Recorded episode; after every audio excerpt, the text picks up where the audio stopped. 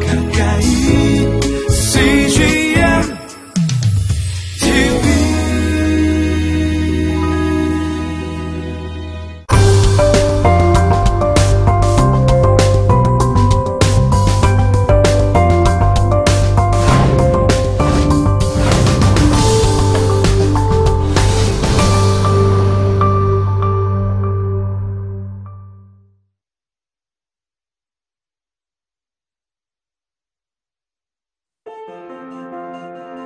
로마서 12장 1절에서 5절. 그러므로 형제들아 내가 하나님의 모든 자비하심으로 너희를 권하노니 너희 몸을 하나님이 기뻐하시는 거룩한 산 제물로 드리라. 이는 너희가 드릴 영적 예배니라. 너희는 이 세대를 본받지 말고 오직 마음을 새롭게 함으로 변화를 받아 하나님의 선하시고 기뻐하시고 온전하신 뜻이 무엇인지 분별하도록 하라. 내게 주신 은혜로 말미암아 너희 각 사람에게 말하노니 마땅히 생각할 그 이상의 생각을 품지 말고 오직 하나님께서 각 사람에게 나누어 주신 믿음의 분량대로 지혜롭게 생각하라. 우리가 한 몸에 많은 지체를 가졌으나 모든 지체가 같은 기능을 가진 것이 아니니 이와 같이 우리 많은 사람이 그리스도 안에서 한 몸이 되어 서로 지체가 되었느니라.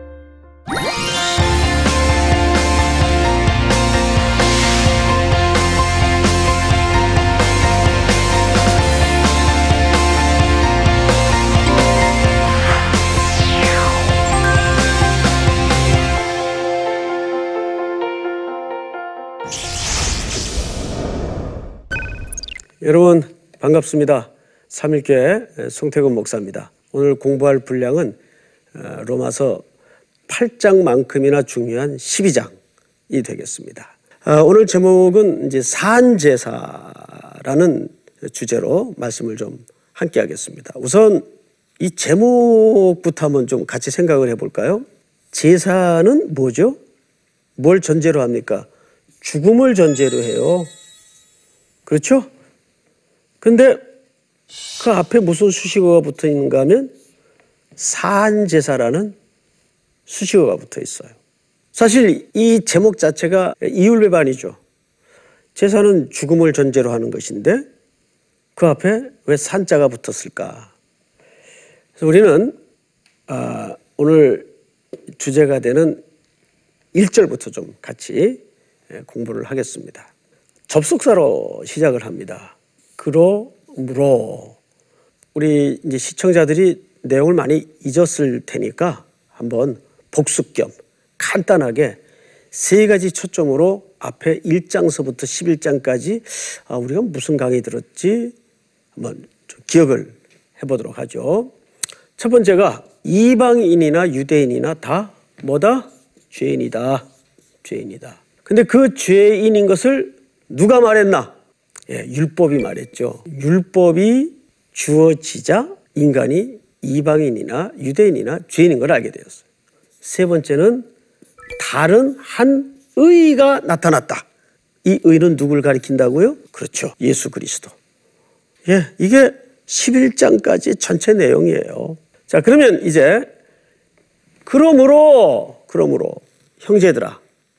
형제들이라는 말은 불신자를 가르치는 것이 아니라 공동체, 기독 공동체를 얘기하는 거예요.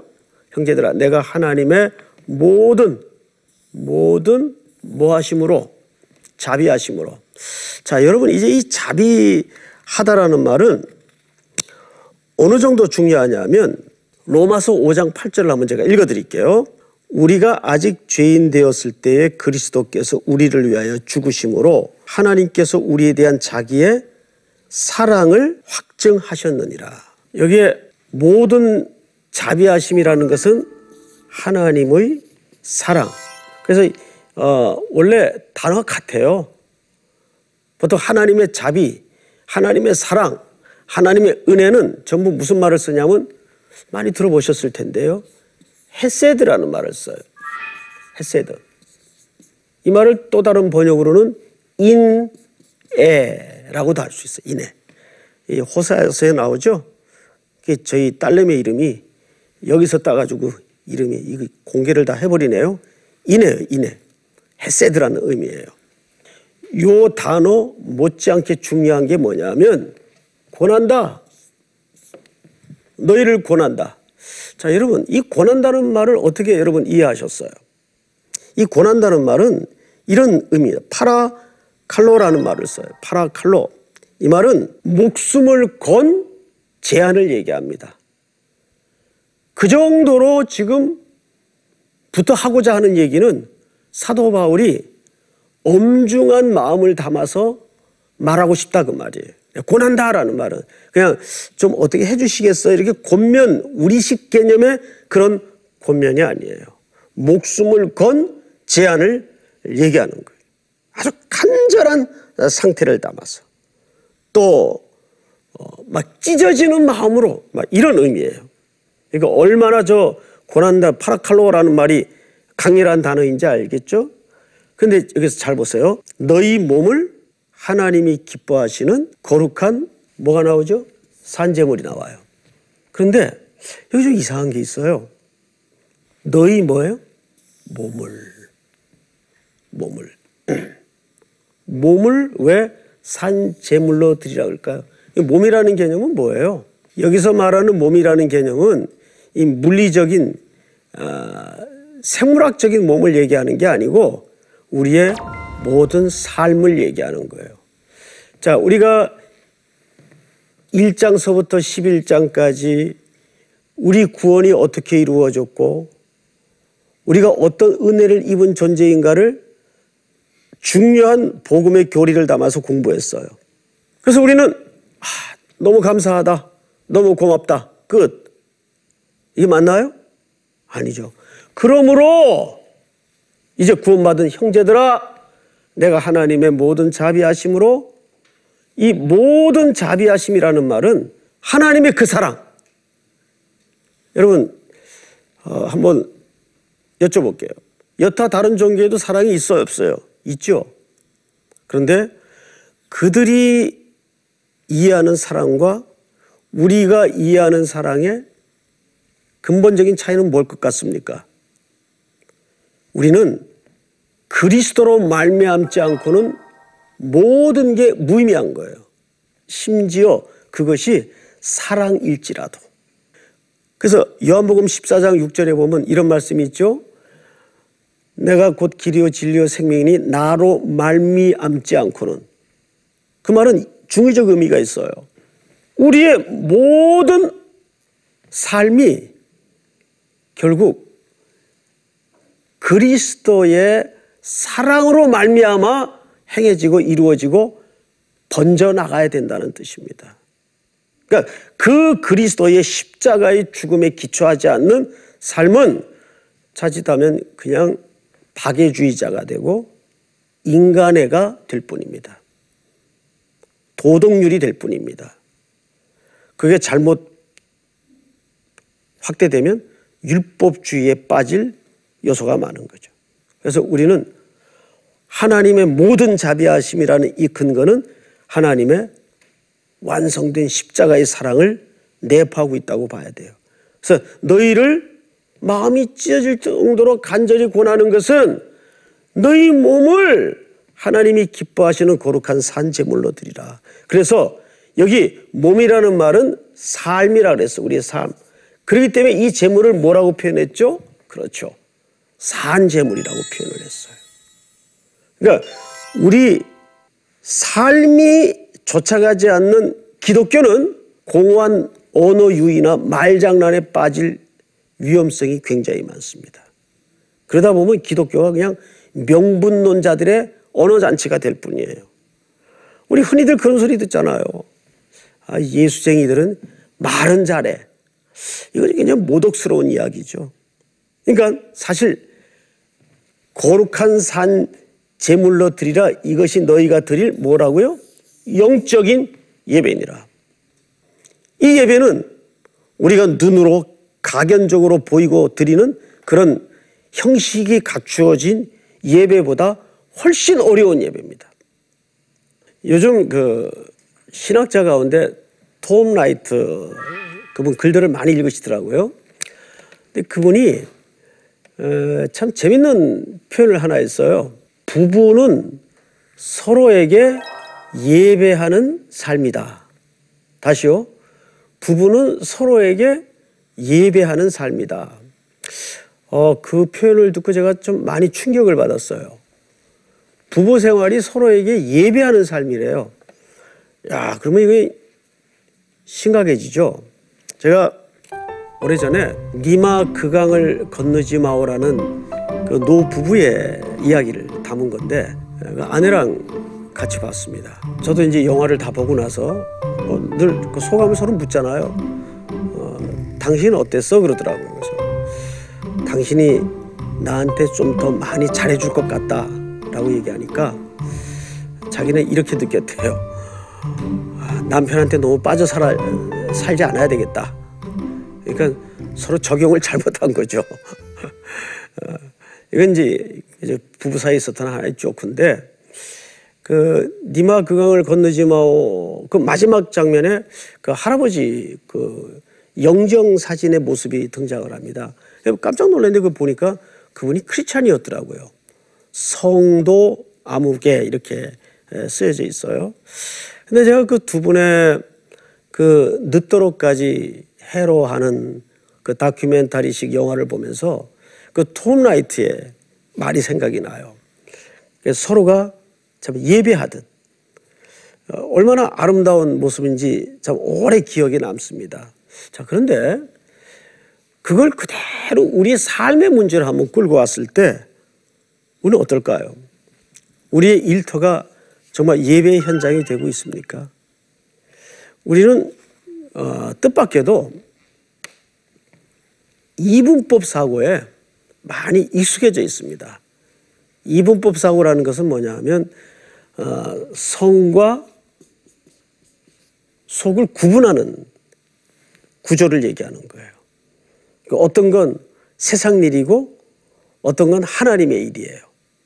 근데 오늘 본문은 뭐라 그러죠?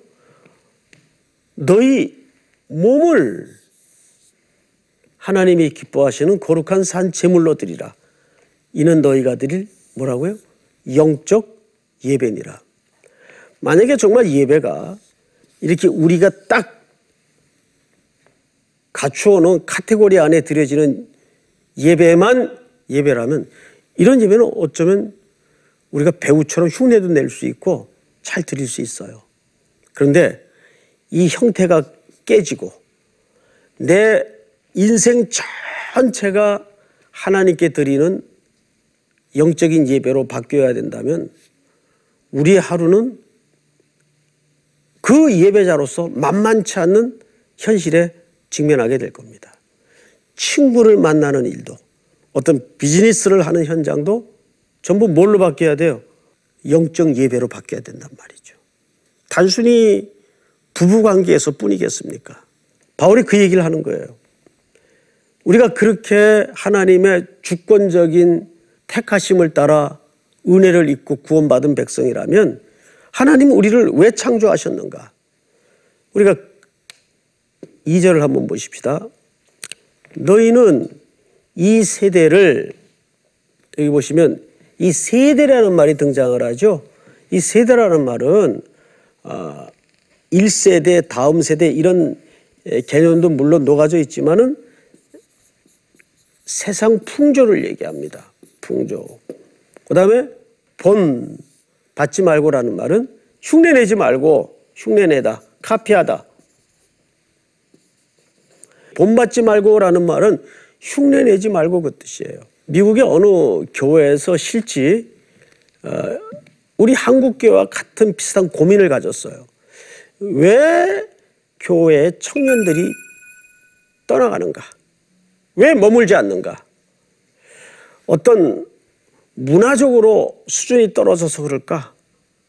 아니면 고리타분해서 그럴까? 뭐 여러 가지 조사와 리서치와 설문을 한 끝에 깜짝 놀랄 만한 결과가 하나 나왔어요. 제일 많은 대답이 뭔지 아세요? 교회가 들어와 보니까 세상과 너무 비슷하더라. 그 다른 게 없더라. 세상과.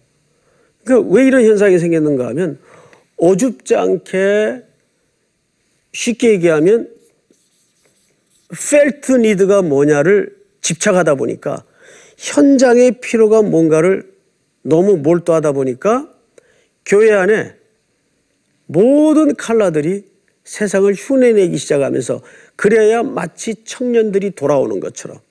근데 청년들은 그걸 원했던 게 아니라고요. 무슨 신식으로 목사님들이 무슨 청바지를 입고 그런 어떤 문화적인 것을 원했던 것이 아니라 정말 그들이 갈급하고 진짜 필요로 했던 것은 복음. 바른 복음. 정말 그 예수.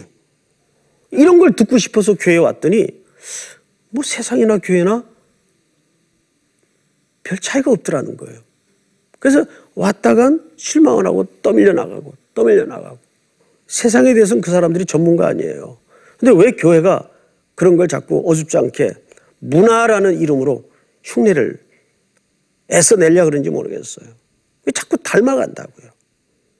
그런 거 없어도 정말 성령의 임재가 있는 예배가 있고 그 예배 속에 강렬한 그리고 선명한 그리스도의 피 묻은 복음이 선포된다면 청년들은 그 복음의 매력에 이끌려 오는 거지 교회가 어줍지 않게 흉내내는 세상의 문화에 청년들이 이끌려 오는 게 아니거든요.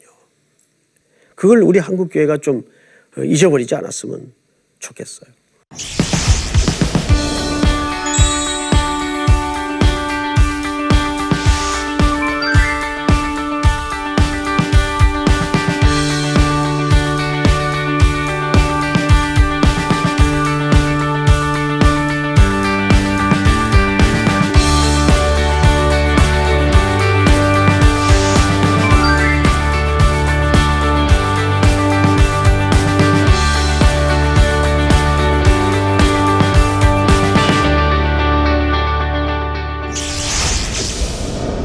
본받지 말고 오직 뭘 새롭게 하죠?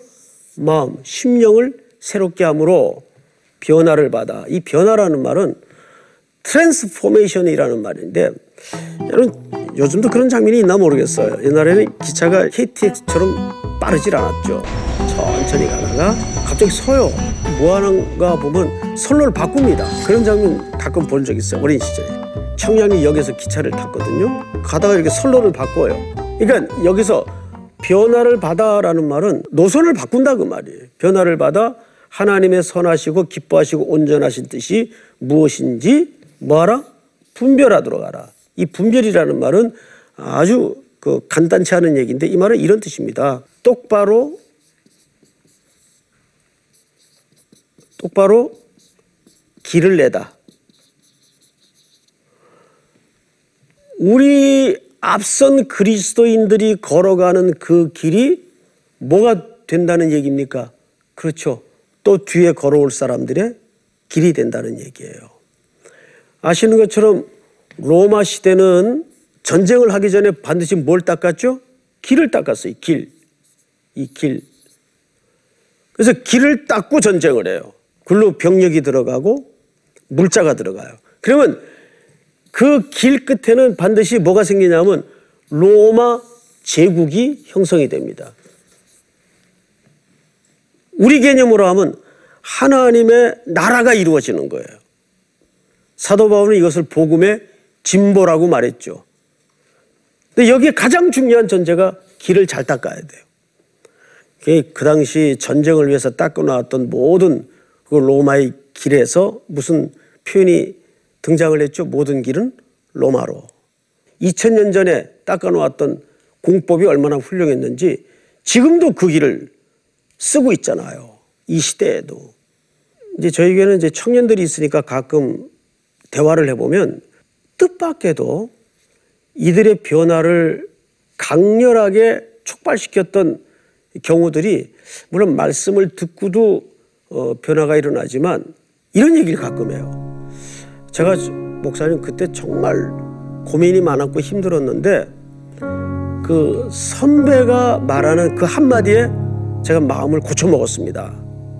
그러니까 앞서 걸어가는 사람들의 그 삶의 본이 얼마나 중요하겠어요. 굉장히 필요한 거예요. 그래서 우리는 요즘 멘토라는 말을 많이 쓰는데 좋은 멘토에 해당하는 앞서 걸어간 선배들의 걸음, 족적이 그 뒤를 따르는 사람들에게 지금도 중요하다는 얘기죠. 그래서 하나님의 선하시고 기뻐하시고 온전하신 뜻이 무엇인지 분별하도록 하라. 자, 그러면 이러한 거룩한 산 제사가 어떤 어떤 것들이 있는가를 성경 본문을 통해서 우리가 좀 공부를 해보도록 하죠. 로마서 15장 16절을 보시면 이 은혜로 곧 나의 나로 이방인을 위하여 그리스도 예수의 일꾼이 되어 하나님의 복음의 제사장 직분을 하게 하사 이방인을 제물로 드리는 것이 표현이 좀 어떻습니까? 아, 그러면 이방인을 잡아서 죽여야 된다는 얘기인가? 그 얘기가 아니에요. 이방인을 제물로 드리는 것이 성령 안에서 거룩하게 되어 받으실 만하게 하려 하심이라. 하나님이 이방인을 제물로 드리는 걸 받으신대요. 이거는 하나의 그 언어의 표현을 오해해서는 안 되는 것이 선교적 명령을 얘기합니다.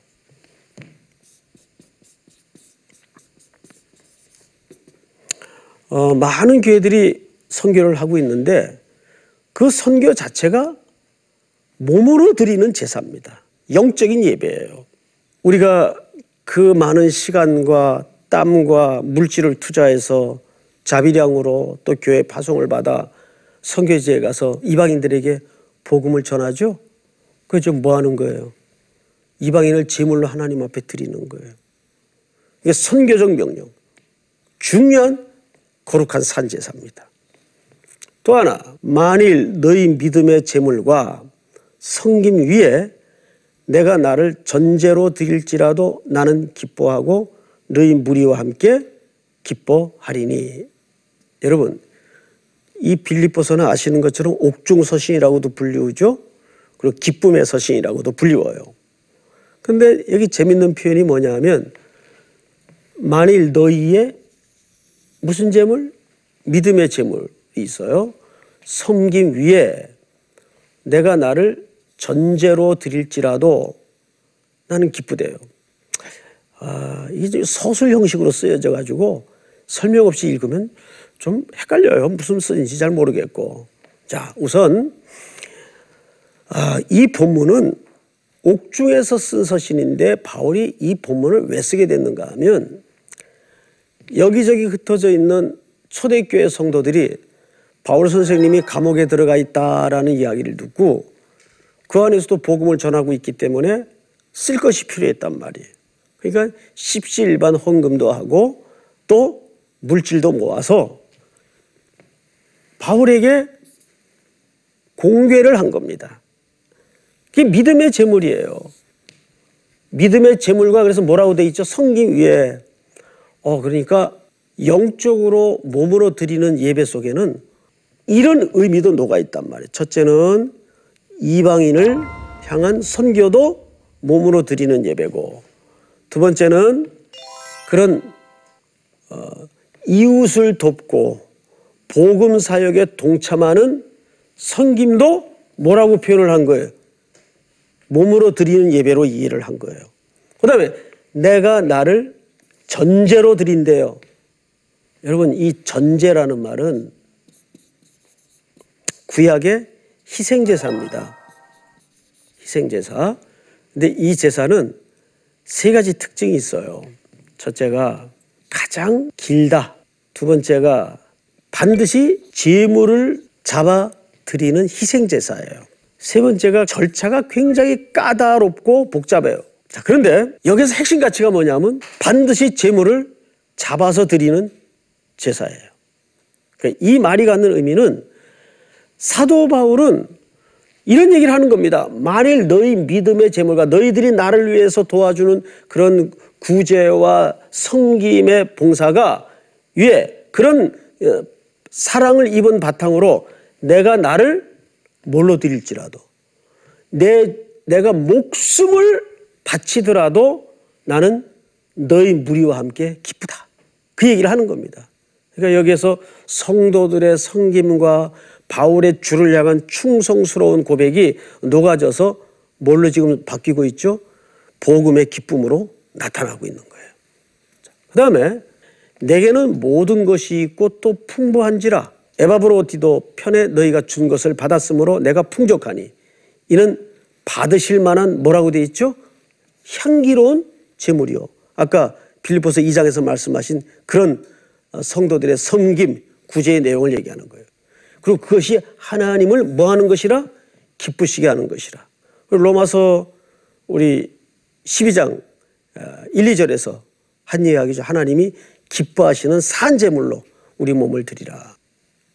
그러니까 산제사라는 것은 단순히 형태로 드리는 예배를 넘어서서 놀랍게도 이런 성도들의 전방위적인 삶의 총체적 믿음의 고백을 믿음의 행위를 향기로운 제물로 설명하고 있는 거죠. 히브리서 또 13장에는 이런 표현을 하고 있어요. 그러므로 우리는 예수로 말미암아 항상 찬송의 제사를 하나님께 드리자. 여기는 여러분 뭐가 또 하나님이 기뻐하시는 제사래요? 항상 찬송의 제사를 하나님께 드리자. 이 말 어떻게 생각하세요? 이건 늘 뭐 24시간 항상 찬양을 듣거나 찬양을 해야 된다는 얘기일까요? 그렇게 생활할 수 있나요? 24시간 찬송만 해요? 얘긴 그런 얘기가 아니라 조금 더 내밀한 의미를 담고 있습니다. 이것이 왜 제사로 표현됐는가를 아셔야 돼요. 성도가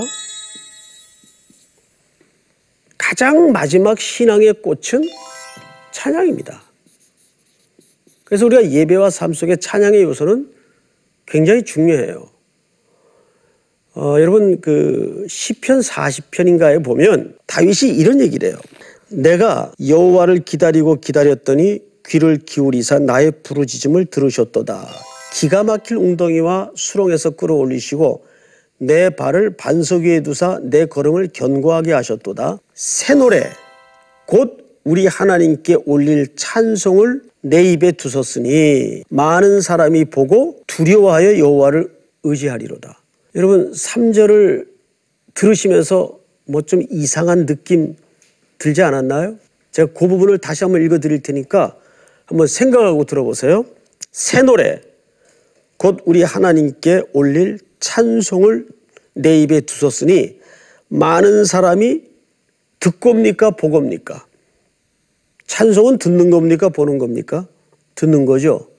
그런데 시편 40편 3절에는 많은 사람이 보고 그랬어요. 왜 보고라고 얘기했을까요? 그것은 단순한 음악적 요소만을 얘기하는 게 아니라는 뜻입니다. 그가 깊은 수렁 웅덩이에 있었지만은 그 진노와 흑암에서 건져 올리신 하나님께 달라진 삶의 태도를 많은 사람이 봤다 그 말이에요. 그 자체가 뭐죠? 찬송의 제물이 된 거예요. 그러니까 구원받은 감사, 그 구원받은 은혜로 삶이 변화된 기쁨, 그걸 많은 사람들이 그래서 듣고가 아니라 10편 40편 3절에서는 보고 하나님을 두려워하리로다.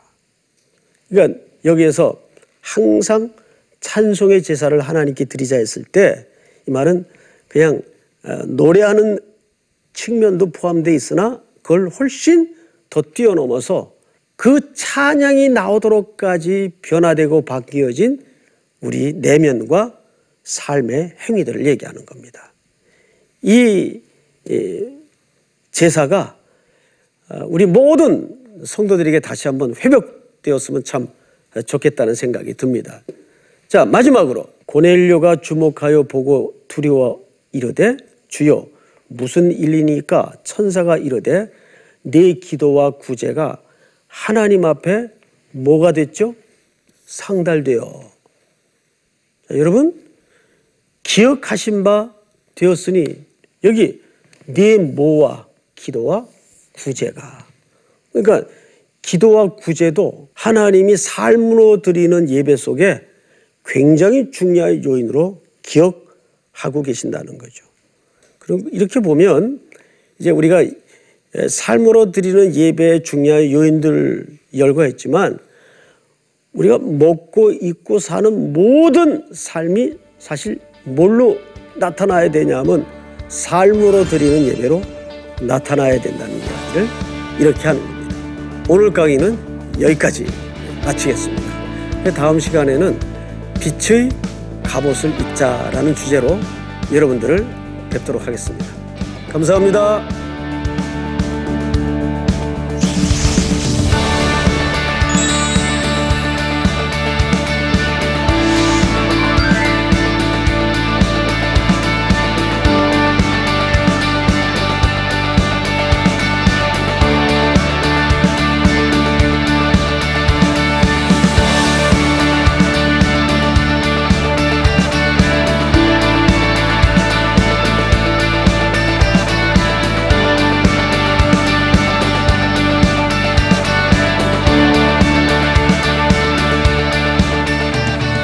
이 프로그램은 시청자 여러분의 소중한 후원으로 제작됩니다.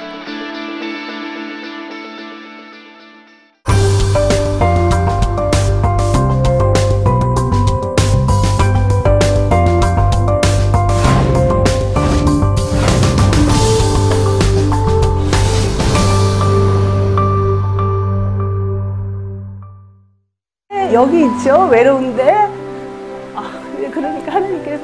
그냥 너는 거기 있음으로써 내가 어떻게 하는 거를 어, 너는 그냥 보기만 하면 돼. 너는 그냥 거기 있는 것이 선교사야.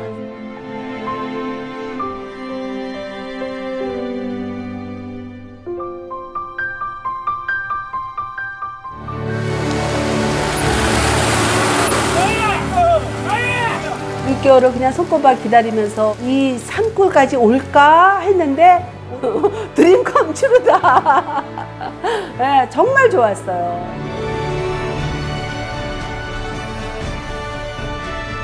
용기였고 또 위로되고 정말 선교사들한테 빵과 같은 거 정말 없어서는 안 되는 함께 가는 선교사들이 일- 이런 외지에 있다 보면 선교사 부인들이 굉장히 그 정신적인 문제가 많이 생기는데 그런 부분을 CGN TV가 완전히 해결을 해줬어요. 이 CGN TV도 사실 크게 저에게 동력자가 돼준 거예요.